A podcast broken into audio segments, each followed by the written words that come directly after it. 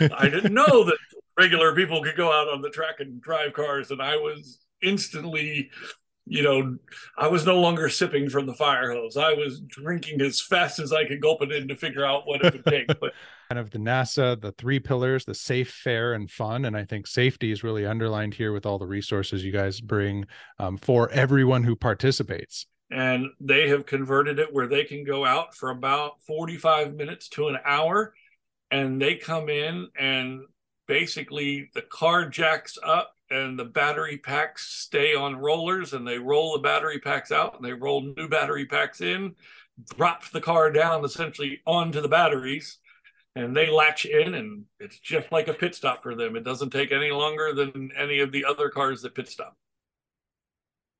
Hello and welcome to the next great car era a podcast by ev tuners I'm your host, Daniel Martin, and today I'm sitting down with Mike and Tessa, the Regional and Deputy Regional Director of NASA SoCal. The NASA SoCal region has been led by Mike and Tessa since 2021. Mike's experience as an amateur and pro racer and Tessa's background in trade show and corporate marketing gives them a unique perspective unmatched by other organizers.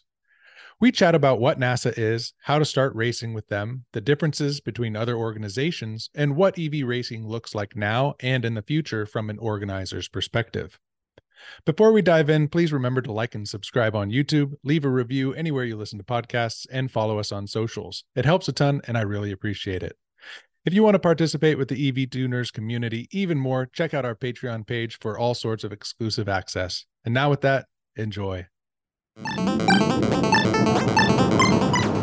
Awesome. Well, Mike, Tessa, thank you so much for taking the time to sit down with me today. Um, this is this is perfect timing because one week from today, we're all going to be making the trek out to Willow Springs to do some racing next weekend, unless I got my dates wrong.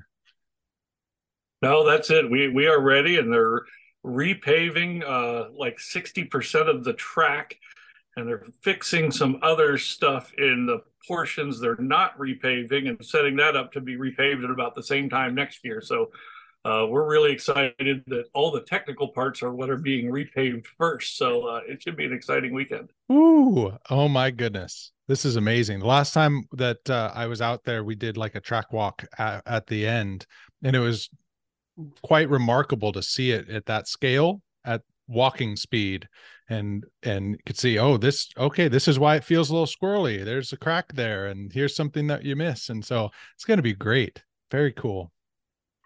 Yeah we think so too. We're excited. We will be the first group to use the new pavement. Well about groups then. Let's take a little bit of a step back then uh, and talk about uh, your both of your roles with nasa and uh, and maybe that can lead into uh, to the rest of our conversation. Well, NASA is a national organization with 17 regions across the country. Tessa and I represent the Southern California region of NASA.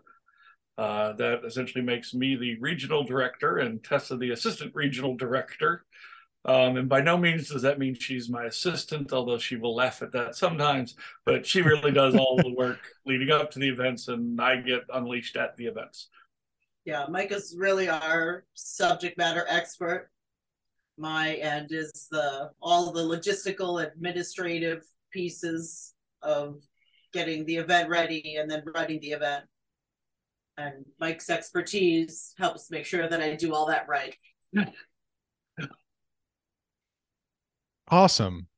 Well, I I had the benefit of starting to to join you guys for these events. I actually knew some folks that had uh, that had been attending, and and that really helped me because there's a little bit of a learning curve, and one of those was kind of just finding out about NASA. So National Auto Sports Association. There's a ton of information online, but when I was first starting to read that, it's a little bit like sipping from a fire hose. And even though all the information is there as a layman, it is, you know, you have to digest it a little bit. Um, so, would you maybe talk a little bit about what getting started looks like? You know, the different types of HPDE and what you, how you kind of transition from that into different types of events, TT, and, and stuff like that? Sure. I I think you hit the nail on the head. One of the things we work the hardest on is lowering the barrier to entry, trying to make it as easy as possible to come and participate. But even when we do that, it is still sipping from the fire hose. we find that most people get introduced to what we do because they're a friend of somebody who's already doing it. And we have that organic link that just keeps growing and growing. And, and that's our goal. But our goal is normally somebody will come up to the track and visit a friend and see what they're doing and say, Oh, I want to do that. That's exactly how I got involved.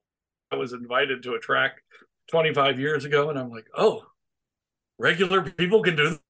I didn't know that regular people could go out on the track and drive cars, and I was instantly, you know, I was no longer sipping from the fire hose. I was drinking as fast as I could gulp it in to figure out what it would take. but most people, when they first get involved, um, we have HPDE, uh, high performance driving education, high performance driving event. Um, it comes with lots of in class instruction and time on the track with an instructor in the right front seat of your car. So it's not an instructor driving your car, you're driving your own car. And that's one of the things that people really get wide eyed the first time they take a look. It's like, yes, you can bring your car to the track. There's some criteria that the car has to fit within, but genuinely, it has to be in good mechanical condition, have good brakes, good tires, and generally not be leaking any fluids. Um, you know, we like to see the factory seats and seat belts when people start at HPD E1, but some people get a little overzealous and maybe they have some slightly modified street cars where they've put some aftermarket seats and some aftermarket harnesses in. That's fine. There's a little bit more of a rigorous standard for those to make sure that they're installed correctly mm. and that, you know, the belts are serviceable. And one of the most important things is you can't just do the driver's seat um, whatever level of safety the driver has is the same level of safety that our instructor has to have when you start off. So you can't just swap the driver's seat out for a custom racing seat and custom racing harnesses and leave the stock passenger seat in. Um, needs to be equal equal on both sides. But with that being like the biggest hurdle for somebody just coming to the track, we get people that come out and their Honda Civic or their Volkswagen GTI or you know their Tesla. We get a lot of those that everybody's like, oh, I want to try this. Um, and you know that's even happening more now that uh, Buttonwillow, where we're not going next weekend, unfortunately, we're going to Willow Springs, but Buttonwillow has installed right there off the highway. They've become a Tesla high-speed charging station, so that makes it convenient for some folks. But uh, yeah, once you bring your car to the track you get uh, emails and you get instructions leading up to it. As soon as you you know get through the hurdle of i bought my $69 a year membership so now i'm a member of the club. I'm a member of nasa. I paid my dues. Then you can register for an event and you pick an event and you pick an hpd one that's available and you sign up for that. Then you get a confirmation email and you know about a week 10 days before the event you get a second confirmation email with like the actual schedule the final version of the schedule the when and where to be there and you know all cars have to go through a technical inspection. So if the day the first meeting is at 8 a.m we try to tell people show up at 7 or 7.15 in the morning. You put your car in line for tech it goes really fast. Mm. i mean we always have like six or eight is there and it's a real general inspection you get the inspection sheet in advance. You can fill it out yourself or you can bring it to a mechanic and have them fill it out. But kind of like why do you want to pay a mechanic $150 an hour to fill out the sheet when we charge $10 cash at the track? You know it's like yeah. we'll sign off on it. All of our technical inspectors are sfi certified technical inspectors. They know what they're looking for. You know we want to make sure you go out on the track and it's safe but you know it's quick you know nobody's in line for more than a few minutes that's amazing Yeah, once they get their car teched, we have a morning meeting right at 8 a.m. for all of the different HPD groups. We do one through four, you know, one okay. being the beginner, four being the most advanced, but you could look at it as, you know, uh, introductory, intermediate, advanced, you know, just as the numbers go up, the more skill you've acquired, um, the more things you're allowed to do on the track. But like when you first start off, people are always worried that it's their daily driver, their street car. And we really control the passing, we really control the speeds. You spend a lot of time in the classroom learning what your expectations are, and you get that instructor in the car who's going to build confidence in you.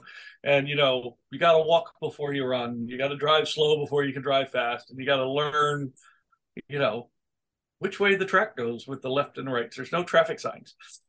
right. No traffic signs, no divider line.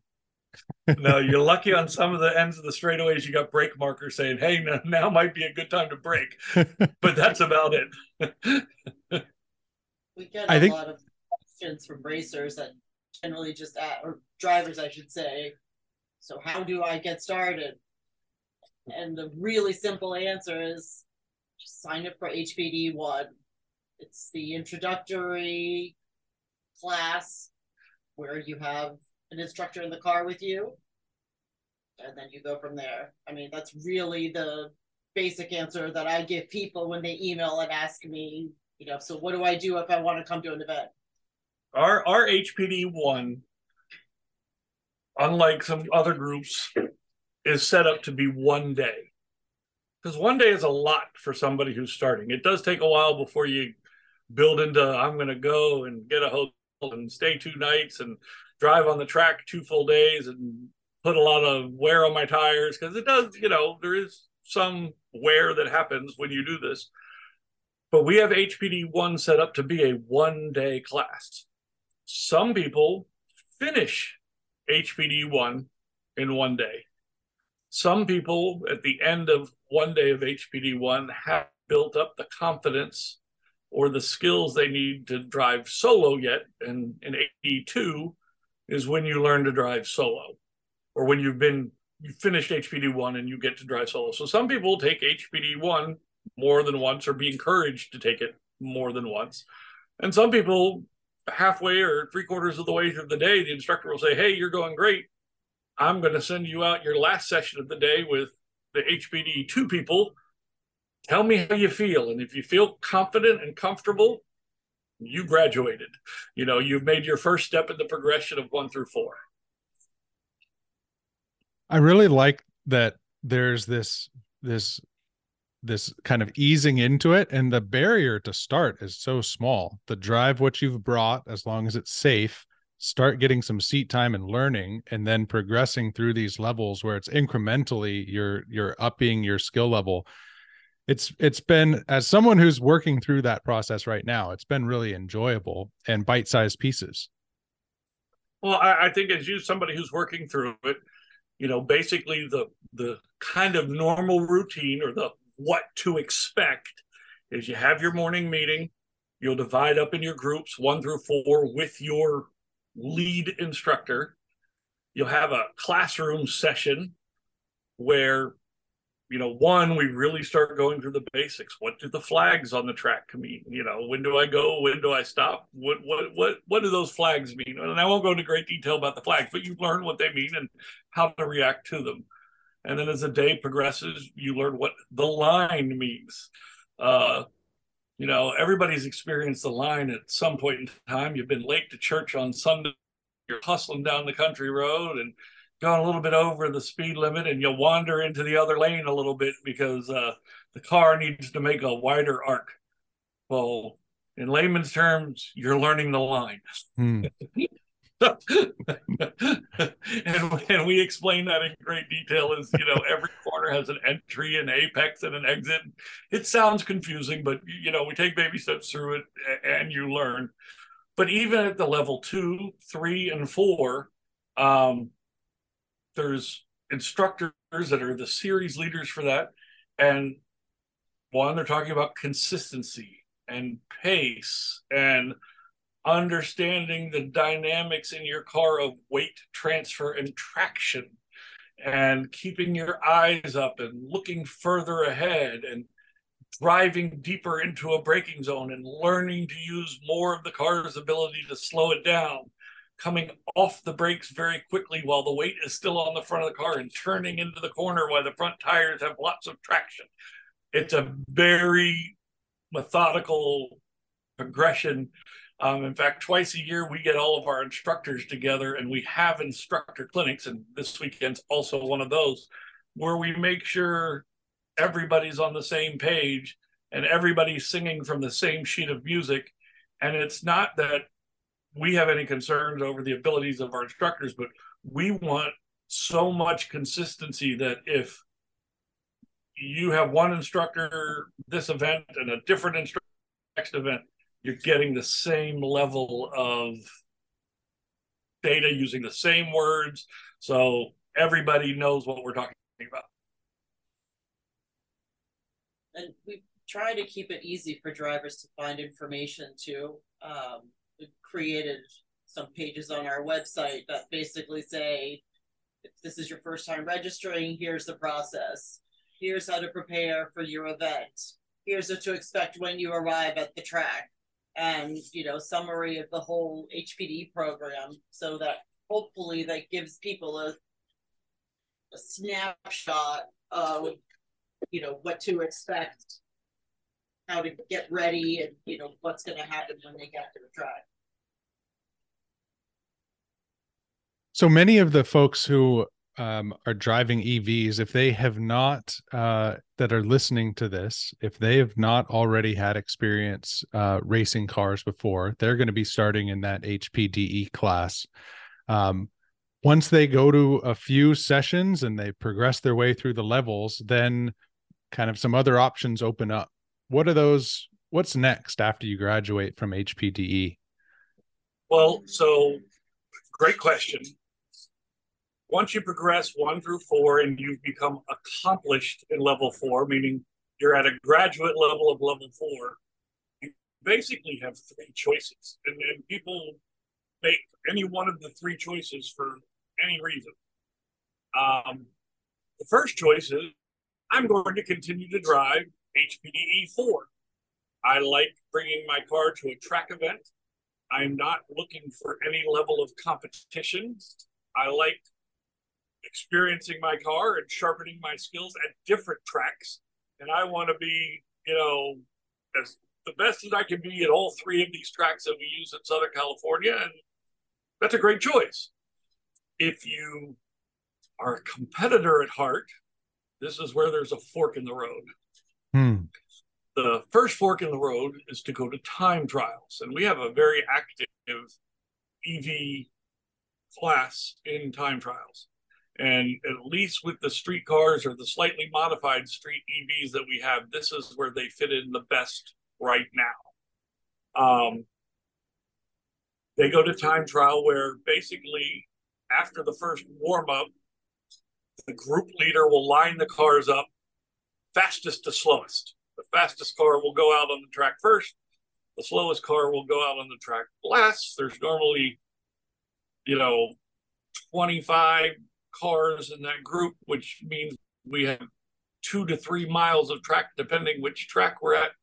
That's a pretty good spread with cars. Nobody's driving bumper to tail, you know, mm. nose to tail. There is there's a lot of, you know, space between the cars. Everything gets spaced out very quickly. Um, and then the goal is over the course of the 20 or 25 minute session to set your fastest lap. Now, the EV guys have had some challenges with some of the, you know, combustion engine cars in the past where the EV guys want to go out and they want to set their fast lap, lap, lap three. Like, you know, I got all the juice. Yeah. I got all the power. I don't need the warm up that you guys need. I can get my tires up to temp. You know, anybody can get their tires up to temp in one or two laps. And then, you know, the EV cars really want to go early, you know, lap two, lap three, lap four. Uh, and then, you know, the naturally aspirated or, or the, you know, petrol cars, they might not be ready to go until lap four or lap five. So we've seen some negotiating between the drivers to either leave a bigger gap or, hey, I'm going to pass you kind of right away as we go out on the track, but I'm going to get out of your way. So it's not even really you passing me back after that lap three or four.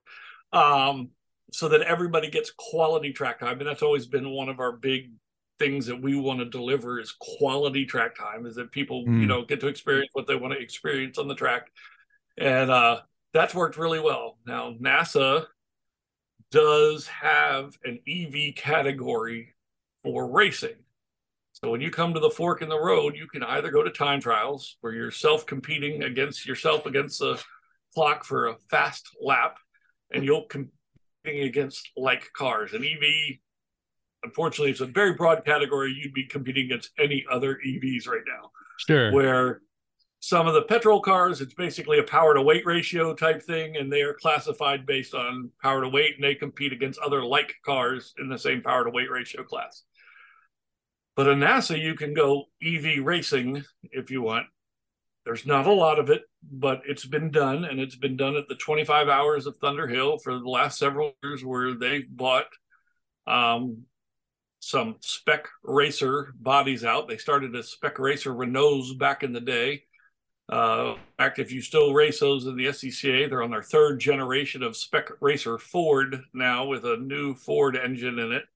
But huh. these old spec racer bodies were converted to EVs and they have converted it where they can go out for about 45 minutes to an hour and they come in and basically the car jacks up and the battery packs stay on rollers and they roll the battery packs out and they roll new battery packs in drop the car down essentially onto the batteries and they latch in and it's just like a pit stop for them. It doesn't take any longer than any of the other cars that pit stop.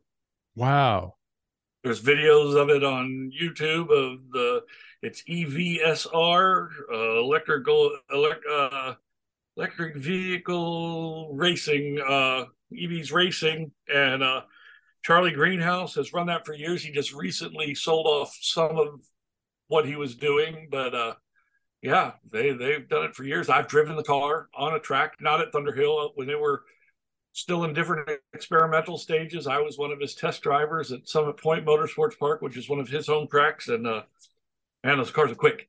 Yeah, is it pretty fun? yeah, they, they're quick.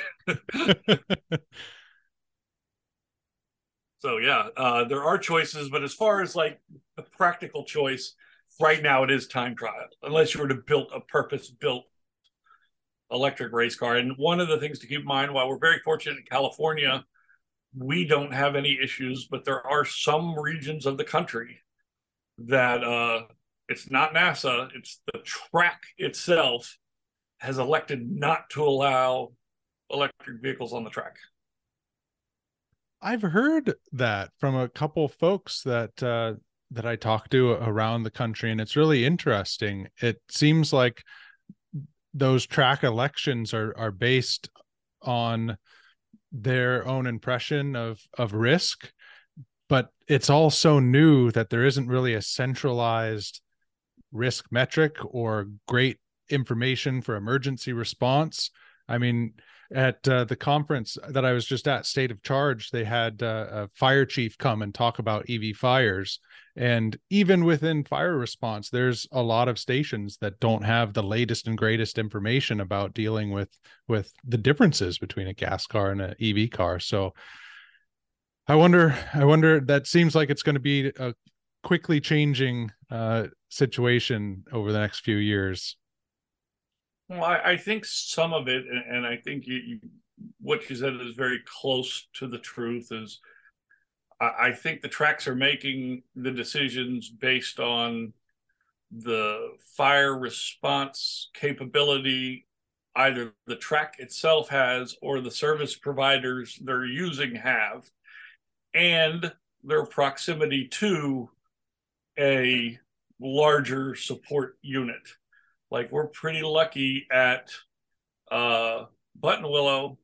Uh, we're right up the road from Bakersfield. We've had incidents where it's not electric vehicle, but to give you an example, we've had incidents where we've had to have emergency response, where the ambulances on site had to respond to somebody who might have been in a crash and maybe had some, I'm going to say, minor injuries, but needed to be checked out. Sure. Well, instead of dispatching the ambulance from the track, we've been able to have the ambulance from Bakersfield come pick them up in a matter of minutes Hmm. just because of the location. So we lost no time of being able to continue to have the event at the track because we had the ambulance on site.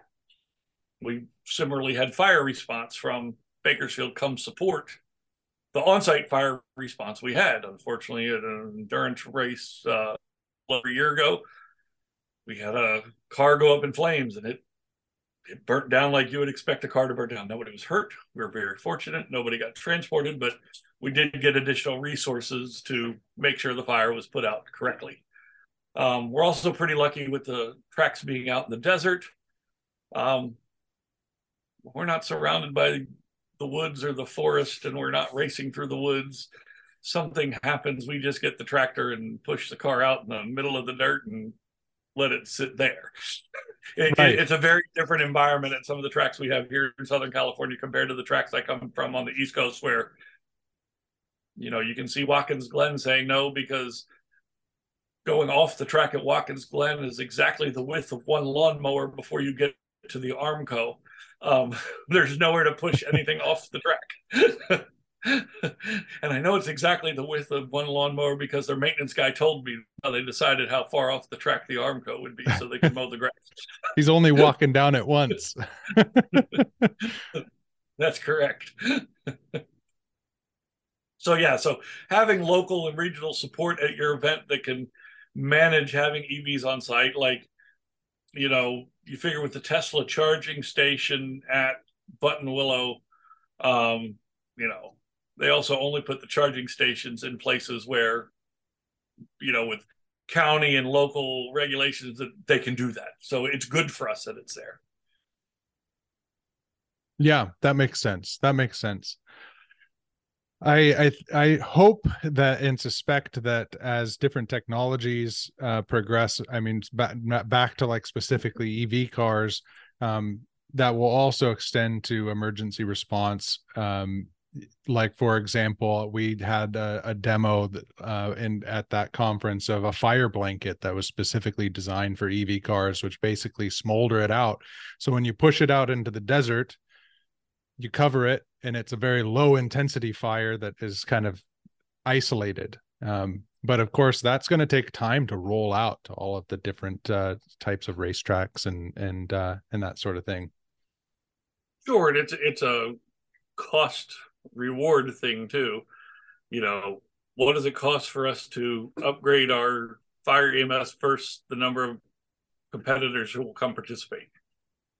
right are you guys seeing more and more growth in in ev drivers coming to events or interest from them or is it kind of like a stable baseline Uh, I'll let Tessa answer that. She handles the registrations. I will tell you, it is a slow, steady growth, meaning there's always more interest in it. Um, and the, the people who come tend to stay longer because Hmm. this is something they really want to do. Not only are they into, you know, their EV, they're into wanting to take their EV to the track. So they become more involved. They don't just show up for an HPD one or two and then move on because now they've had the excitement of taking their Porsche out on the track. No, they come out and they want. And Porsche does make some pretty cool electric cars. We had one as a by the by as a uh, pace car for one event, and it was phenomenal. If I could afford it, I'd own it. oh cool i've seen them i i haven't driven those yet but pretty sweet well, I I drove it, and I've never had a car push me back in the seat as hard as that car did. Love that. And I've driven some fast race cars.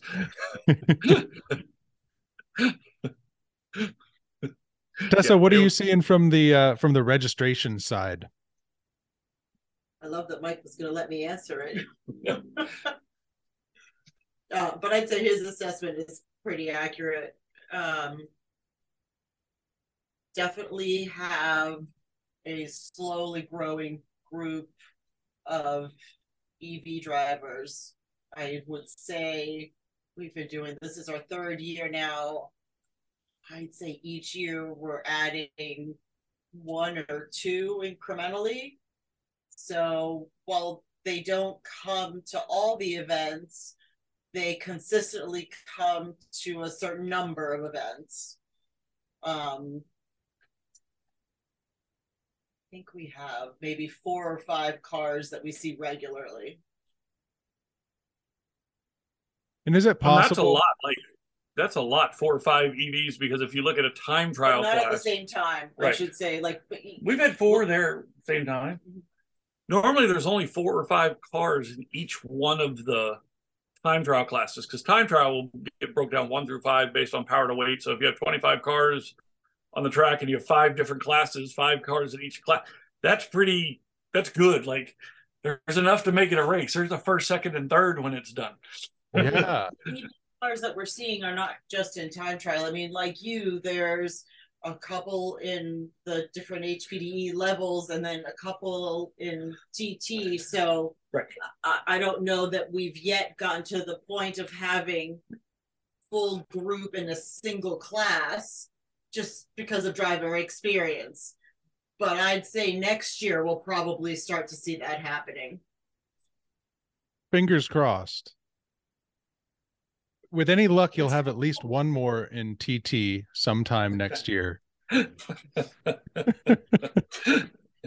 We'll see. Well, we're expecting we're expecting one this fall. We've been told, but we'll see. Is it possible to to be able to participate in TT uh, if you can't go to all the events? Oh yeah, yeah, yeah. There's there are there's there's I guess two objection two objectives in time trial. One, go to the events you want to go to, participate, and maybe get a trophy. And the trophies in time trial are a little different than the racing from than from racing trophies, but you still get an award for doing well in your class. Um, and then there are season long points for people who want to compete for the entire season and earn enough points to win a championship in a class. So there's no requirement one way or another. You can participate as much or as little as you want. And you know, if you do well within a race within a weekend, you'll be rewarded, recognized accordingly. And you know, if you happen to collect a sufficient number of points for the season, you know, then great. But there's no requirement. There really isn't. Okay, that You makes sense. pay- Yeah, you don't pay more to race for the season championship or pay less to just come for a weekend. It's just those people that participate in enough events are then eligible for a season end award. Got it. And is there some sort of uh some sort of like rolling up where like the SoCal region time trials where like the fastest cars would then go against the fastest cars from NorCal region time trials or uh, or different regions into kind of like does it get bigger um nationally between the other NASA regions or how does that work? It does. It Good does. question. the timing is excellent. So uh, this year, first week in September, is the NASA National Championships. So the NASA National Championships include wheel to wheel racing and time trial.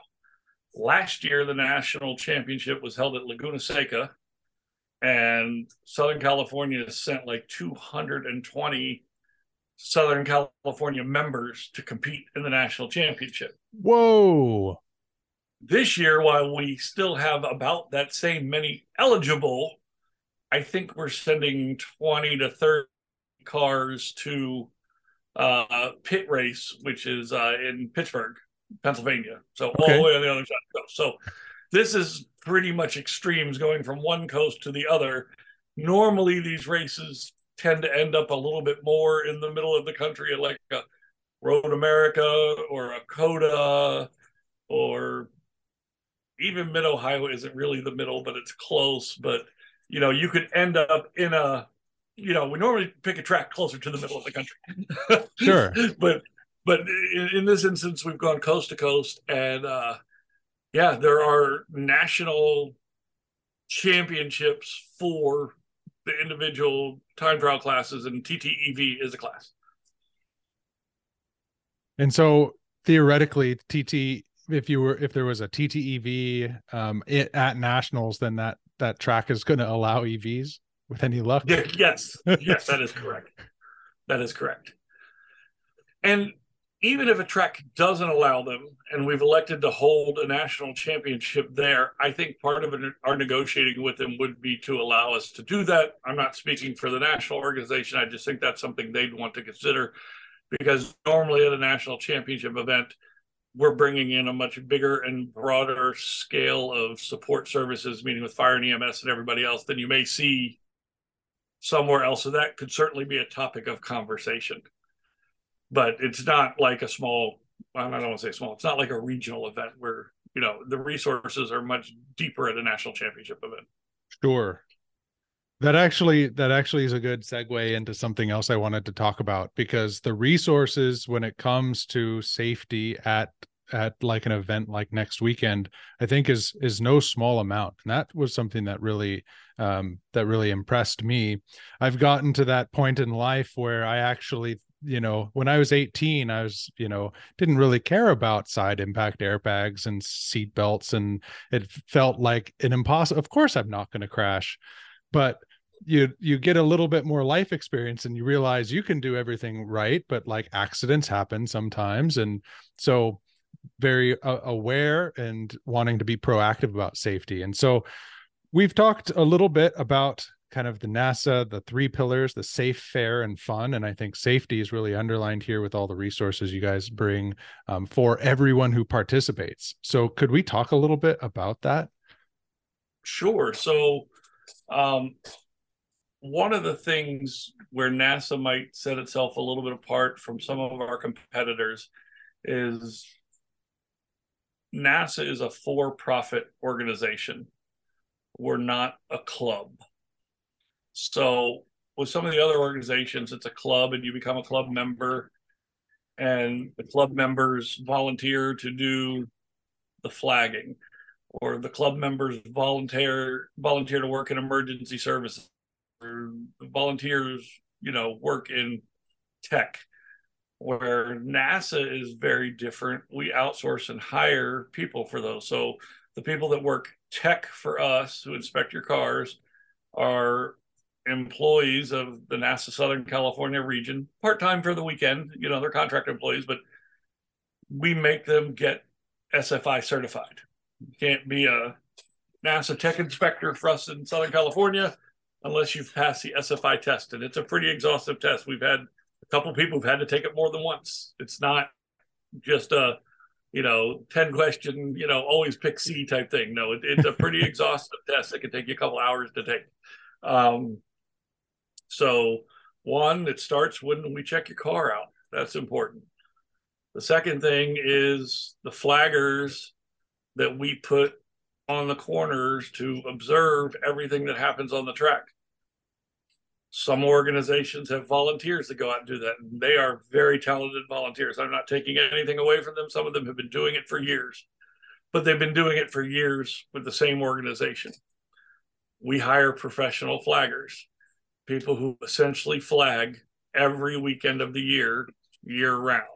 We have a same core group that comes to all of our events. So they know us, they know our rules, they know what to look for, they know how to make the calls to our operations and command center and the tower and let us know what's happened on the track. You know, these are people that do this every weekend. So we use professional flaggers. We bring in fire and EMS um, bring in an ambulance, bring in a mobile fire truck. It's not like a big fire truck. It's more like one of these uh, heavy duty kitted out pickup truck type things that you've seen that can speed right off and has enough water and fire suppression equipment to put out a single car fire. We're not dealing with big house fires or building, but you know, sure, we call in the backup for something like that. But yeah, and same thing, these guys aren't volunteers. They do it every weekend and we pay for their services to come out and do that. So, you know, paying for that level of preparedness and response is expensive. And I think, you know, our entry fees are the same as our competitors, but we incur a lot more expenses and we want to be competitive in the market, but we also want to provide a product where people feel safe. Well, I think it's I think it is great, and they even talk about uh, that in HPDE one, um, getting people kind of acclimated with the safety because it is about being safe and good sportsmanship. I, I like that three pillar. It's very catchy, right? Safe, fair, fun. Um, but uh, it definitely seems to flavor the events and uh, um, and per, kind of contribute to a good community. It seems like what I've noticed a good good community that you guys have I don't know what magic you've uh, brought, how you foster that. Well, I'll tell you a funny story about the worst participant we've ever had. Please do. we were at Auto Club Fontana, which just recently closed this year. And I got a call from the security office that there was a problem, a big problem. And it was, you know, 9 30, 10 o'clock at night. I'm like, okay, you know, this is Saturday night. Some people stay at the track and, you know, sleep over at the track, camp at the track, or stay in nice motorhomes. These guys were the nice motorhome kind of guys. But it was, you know, 9 30, 10 o'clock at night. And uh apparently the big to do was uh they had gotten on their golf cart and they were riding around checking all the gates to see if they could get their golf cart out onto the track. and apparently they had had a few cocktails to drink, beers, whatever. And I will say they were three Irish brothers. Hmm. So I think they were egging each other on while they were on the golf cart. And maybe they gave the security guard the way to go a little bit. They didn't, nothing physical, just, you know, they weren't real interested in him telling them no, they couldn't go out on the track. So of course I get called to the security booth and I get told about, you know, the criminal action that's going on at the track. Security's in a frenzy. And I look right at the security guard and I'm like, were they naked? And he goes, no, no, they had their clothes on. I'm like, oh, then we're fine. I'll just go find them and tell them to go back to their trailer. and he looked at me and I went and found them and he followed me and I told him to go back to their trailer. I'd kick them out and they couldn't race and all was well with the world. So that's like the worst instance we've had with behavior at the track ever in our years. With a couple guys wanting to take their golf cart out onto the track and maybe exchanging a few spicy words with the security guard they didn't want to hear from. well, if, yeah, if that's the worst that happens, not so bad. Yeah, as soon as I asked the security guard if they were naked, he was floored, and he's like, "No, they're not naked." I'm like, "Oh, then they're not that drunk yet. We're fine." Right. I know these guys; reasonable. they could be naked. right. yeah, so we really try to make it. We wanted somewhere where you can even bring your family because we know we know we're not competing for your dollars. We're competing for your time. And this isn't a sales pitch for us, but it's like anything you do, whether it's vacation or a hobby or golf, people are competing for your time. And if your family can come with you and enjoy it, camp in the RV and watch mom or dad race and go out on the track and be part of the pit crew and you know have fun around the campfire with um you know, because inevitably you, me, the people that come car people. You know, we like cars. Yeah. Mm-hmm. We like talking about cars. You know, we tell people all the time you come for the cars, but you stay for the people because you found a very much like minded group. And, you know, when we drive home the safe, fair, and fun, and everybody knows that, you know, our first pillar is safety, people feel good coming out. They don't feel like it's, you know, dangerous. I mean, there's danger with everything. There's danger on the golf course. You get hit in the head with a golf ball. You know, like at least in our cars, you have a helmet on. You know, that's right. You're not going to get hit with a golf ball. You know, and it's, that helmet's inspected really, too. Yeah. Oh yeah, yeah, yeah. it, it's you know, it's really we we try to create a community.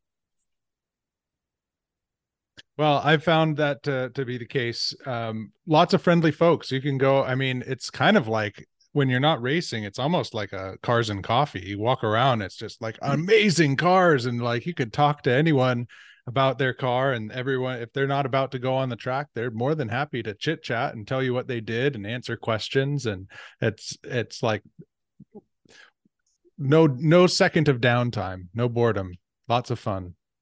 Absolutely. So one other question i had for for you both um when uh, when people especially like uh, in the ev community and, and maybe it's more it's for all cars a lot of times when you are talking about just getting into tracking your car autocross comes up. They'd say that's a really good way to kind of test the waters. Uh, but i haven't seen any events so far um, with with nasa uh, doing autocross. So is does nasa do autocross? Does that fit into the equation at uh, in some level or some reason regions or Good question. NASA does have rules for autocross, and NASA Southern California has experimented with hosting uh, autocross events in the past. Um, being in Southern California, and one of the things I think you can appreciate is it's very dense and we don't have a lot of very big parking lots got a lot of parking lot owners that are risk adverse, where finding locations to have autocrosses has not been the most convenient of things. Mm. You keep getting moved further and further out to the desert. The further out you move, the lower the participation becomes. Sure. So I think autocross is an excellent step in point. There's a couple of organizations, none that I know off the top of my head, but a couple we've talked and worked with in the past. Um, it's great because you can go out for you know anywhere from ten to fifty dollars and get three to five runs in, and you know basically never go above 55 miles an hour, which is you know one of the limitations of autocross. But you get to experience some pretty heavy cornering, some pretty hard acceleration and braking, and uh, yeah, it's a dynamite step in. I think some people eventually, you know, well, like any form of racing, some people do it for a lifetime and it becomes exceptionally competitive. And some people ultimately want to drive their car faster than 50 or 60 miles an hour. Yeah. Yeah. Different skill sets and but it's all about seat time. Oh yeah, absolutely.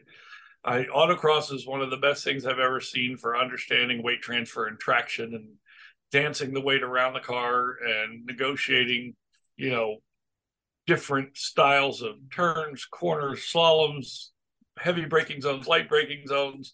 Um, you know, I've done it myself. It's fun. I've definitely done it with my friends. We've done it several times where we've shared one car between four of us and, you know, losers buying. Um, nice. so What's that? I said I didn't lose. nice. Even better. so it was a free day. Yeah. Autocross, cheaper than ever when you win. Yeah. so um curious what you can share, if anything, of uh of the future of NASA SoCal, what people should be looking forward to um for this year, next year, uh, anything beyond things that we can start uh, you know being excited for and and uh, preparing? Well i think there's a couple things with the future nasa socal that i'll go then tessa can go she's looking at me.